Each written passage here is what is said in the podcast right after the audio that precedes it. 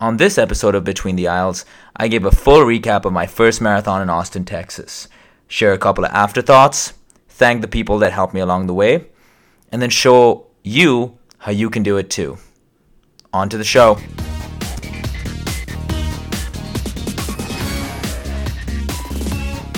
This is Adnan Basrai. And this is Jeb Buffington.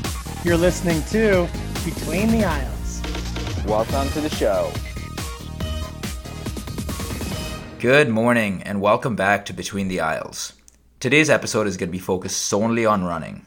As I'm sure some of you know, I completed my first marathon a couple of weeks ago, the Austin Ascension Marathon. My goal here is to share some of my thoughts on the marathon itself, the event as a whole, um, all of the different feelings, thoughts, lessons I learned throughout the race itself, express thanks to some of the people that kind of brought me here, and then lastly, share with you guys that really, while the training is tough, I honestly and truly believe that anybody can do it. So, firstly, like what makes this run unique? Why, why did I have so much fun? There were two real key factors. One, it wasn't a local race. I went all the way to Austin for this.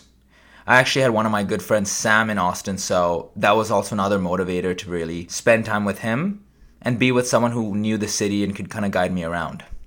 Secondly, the trip itself morphed into a group run, a group club run trip with Atlanta Run Club. Of the many clubs that I run with, Atlanta Run Club is one of the big ones.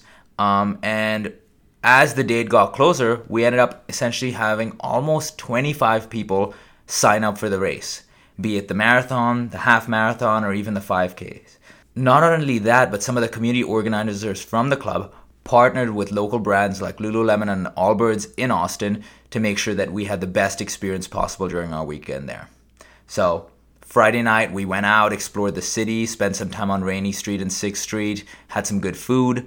Um, we set up a shakeout run on Saturday uh, as a team, and then we spent some time with Allbirds uh, for them to kind of give us some merch and you know prep us for the run the next day on Sunday spent a lot of time having lunches and dinners with the team. So I personally got to know a lot of people that I didn't know before from the Run Club, but also cultivate and strengthen some of the friendships that I'd already built. All in all, the environment that surrounded this run and this event, not only for me, but for everybody that was involved, meant that regardless of if we performed or not at our best, it felt like a fun run either way because we were with a good group of supportive people and we're in an environment that just felt very relaxed and inviting. So the race. The race began on Sunday, Feb 20th at 7 a.m. The route itself was actually, for the most part, a pretty scenic route.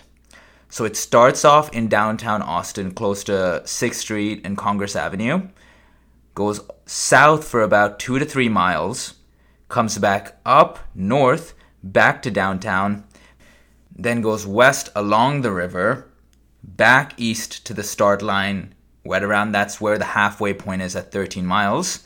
That's where the half marathoners and the marathoners split. The marathoners go up north for another what maybe maybe 4 or 5 miles and then we go east and make a full large loop through the northeast side of the city to come back to the finish line at 26.2. The race is relatively hilly as far as races go, with a total elevation of just over a thousand feet across the full marathon. Being as this race was in a pretty big city and in pretty reasonable weather, we had a lot of participants and a lot of spectators. On average, 75,000 people visit the Health Expo.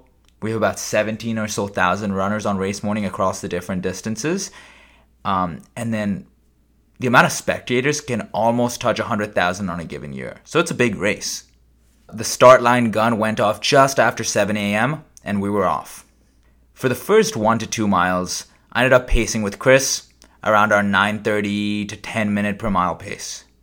I want to stop for a second there and say that I cannot emphasize the importance of slow, easy warm ups for some of these long races, especially the half marathons and the marathons going slow at the start and allowing your heart and your legs to warm up to your race pace makes the difference at the last few miles when you're struggling. It is only at these upper echelons of performance that your body will begin to cry out in pain that it has not been warmed up correctly at the start. So once I broke off from Chris at around two miles, I started focusing on pace groups. So, what are pace groups? Well, at most long races, anywhere from the half marathon to the full marathon distance at, at the larger races, you will have pacers during the race that represent certain goal times. What that means is, let's say you want to get a four hour marathon. You will have a pacer that has a flag that he's holding that says four hours. And as long as you maintain his pace and run with him or her during the span of the marathon, you will hit your four hour marathon. And the great thing is that they have pacers oftentimes all the way from a five hour marathon down to a sub three. At large races, you'll see a large group of people consolidating around these pacers to create pace groups. And one, this makes it easy to maintain pace without having to always look at your watch.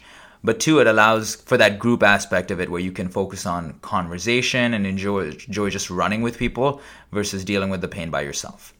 Now, my real motivation came in when I started passing the pace groups that, to be honest, I didn't expect I would pass. So I hit the four hour pace group, I hit the 350 and then I hit the 345. Now keep in mind, my longest run prior to the race was a 23 miler at 9 minutes per mile, which forecasting out put me right at or under the 4 hour marathon. So my initial expectation was hey, if I hit 350, I'm pretty happy. But now here I was passing 345. One, I got that motivation from Jordan and from Hallie when I passed them around 350. And then I started hitting 345. And my thought was, man, this is going great. I feel absolutely fabulous and I can keep doing this for another 20 miles. How much more can I push? Miles four or five, all the way up to mile 13 at the half marathon mark, were pretty enjoyable. I was maintaining close to an eight minute per mile pace, maybe slightly above that. Um, lots of people around me, good crowds, great scenery as we ran along the river. Um, and then the next thought I had or the realization was really at mile 13, where the half marathoners broke off to get back to the finish line, which was close to the start line. And we, the marathoners, went up north into the upper side of the city. What was super apparent to me was the impact that having a crowd and having spectators and people cheering you on made on the race. Because as soon as we broke off from the half marathoners, the crowd around us, but also the runners, dwindled. The scenery and the roads became a little bit more mundane. And I definitely felt that in the enjoyment and excitement I had about running. I still was having a blast, but it definitely felt like now my brain was working to push myself some more than it had to for the first half. All right, so we're right about at mile 19 and mile 20. And this is where it got hard. I remember thinking back to a lot of the feedback that some of my friends who had done marathons in the past had given me. And they had always said, the last six miles will be the toughest. That is the pain cave. And it really was. My legs felt incredibly heavy, and I could feel the pain in my knees and my hip muscles at every slight hill that I ran. At that point, you have to almost use mind trickery and find techniques to keep yourself going and keep your motivation and spirits up.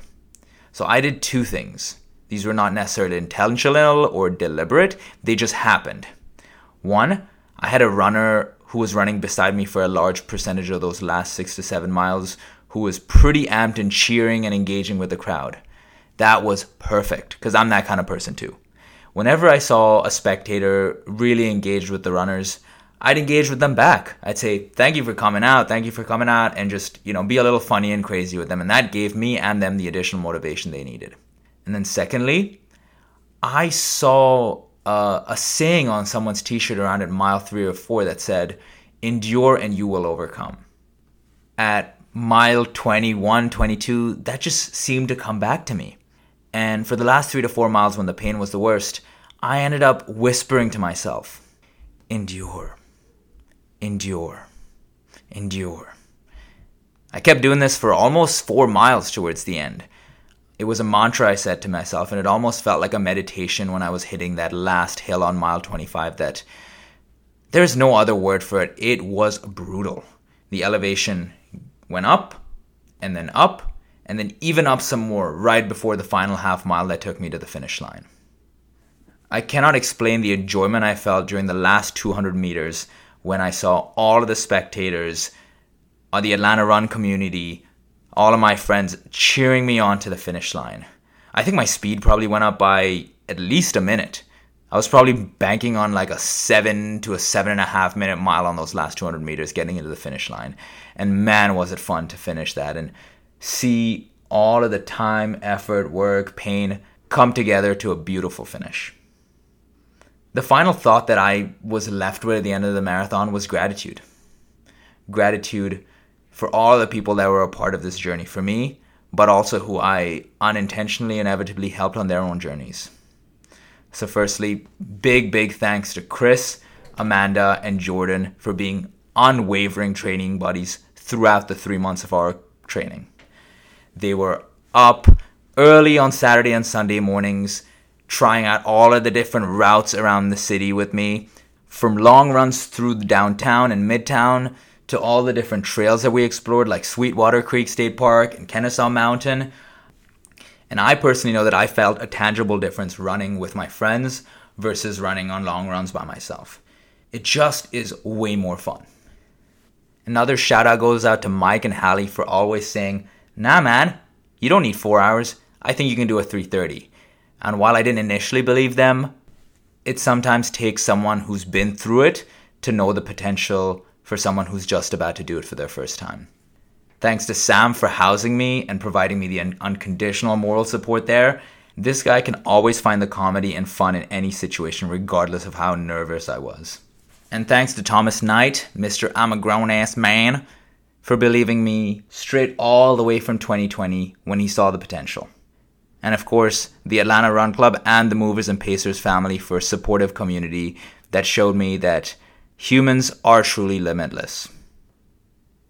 I find myself thinking back on a call I had with my parents before the race, and they mentioned that in their group of friends, or really anyone they knew, no more than one or two people had completed a marathon, and now they have one in the family. It felt good to be the person setting the precedent and the standard for the Basrai family, and to show that peak physical performance can be a goal to aspire to and hopefully inspire the next generations and the people around us. This experience is something that I cannot re- recommend enough for anyone that feels the need and the desire to want to do it.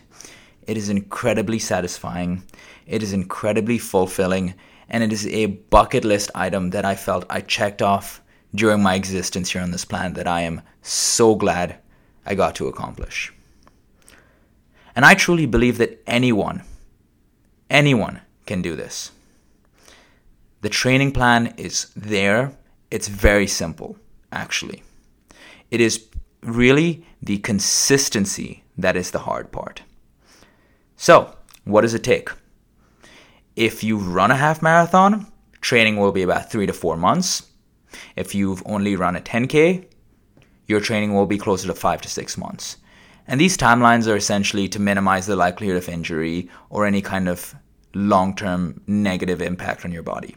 Essentially, what you want to do is you want to work up slowly towards a 20 to a 23 mile run. The focus is on a single long run a week. That is the goal. So imagine if you're at a half marathon right now.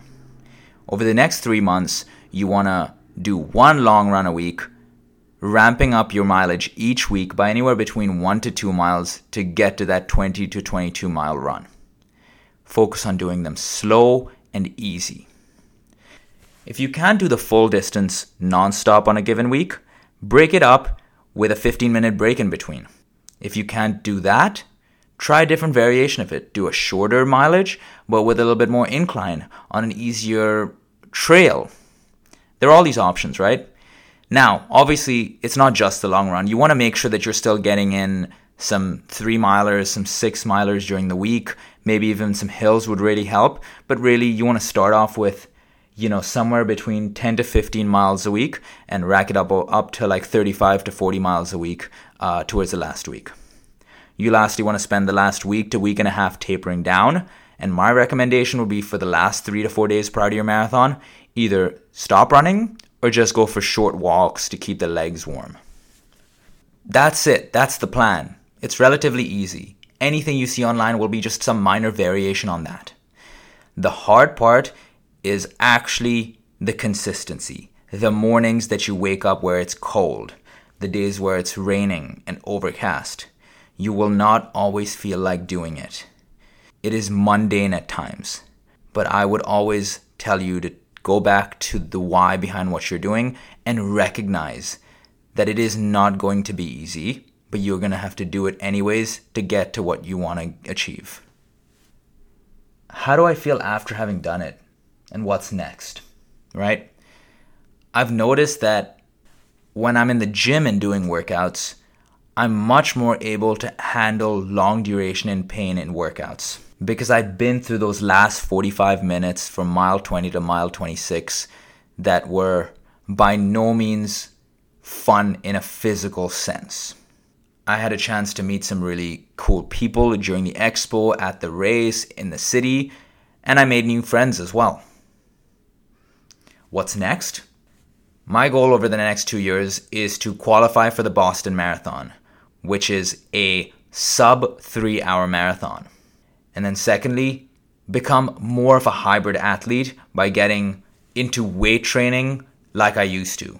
So, splitting up my workouts between running and weight training. And that's really it.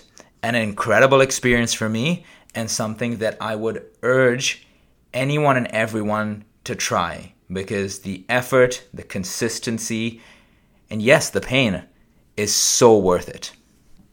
And that's been it from Between the Aisles. See you next time.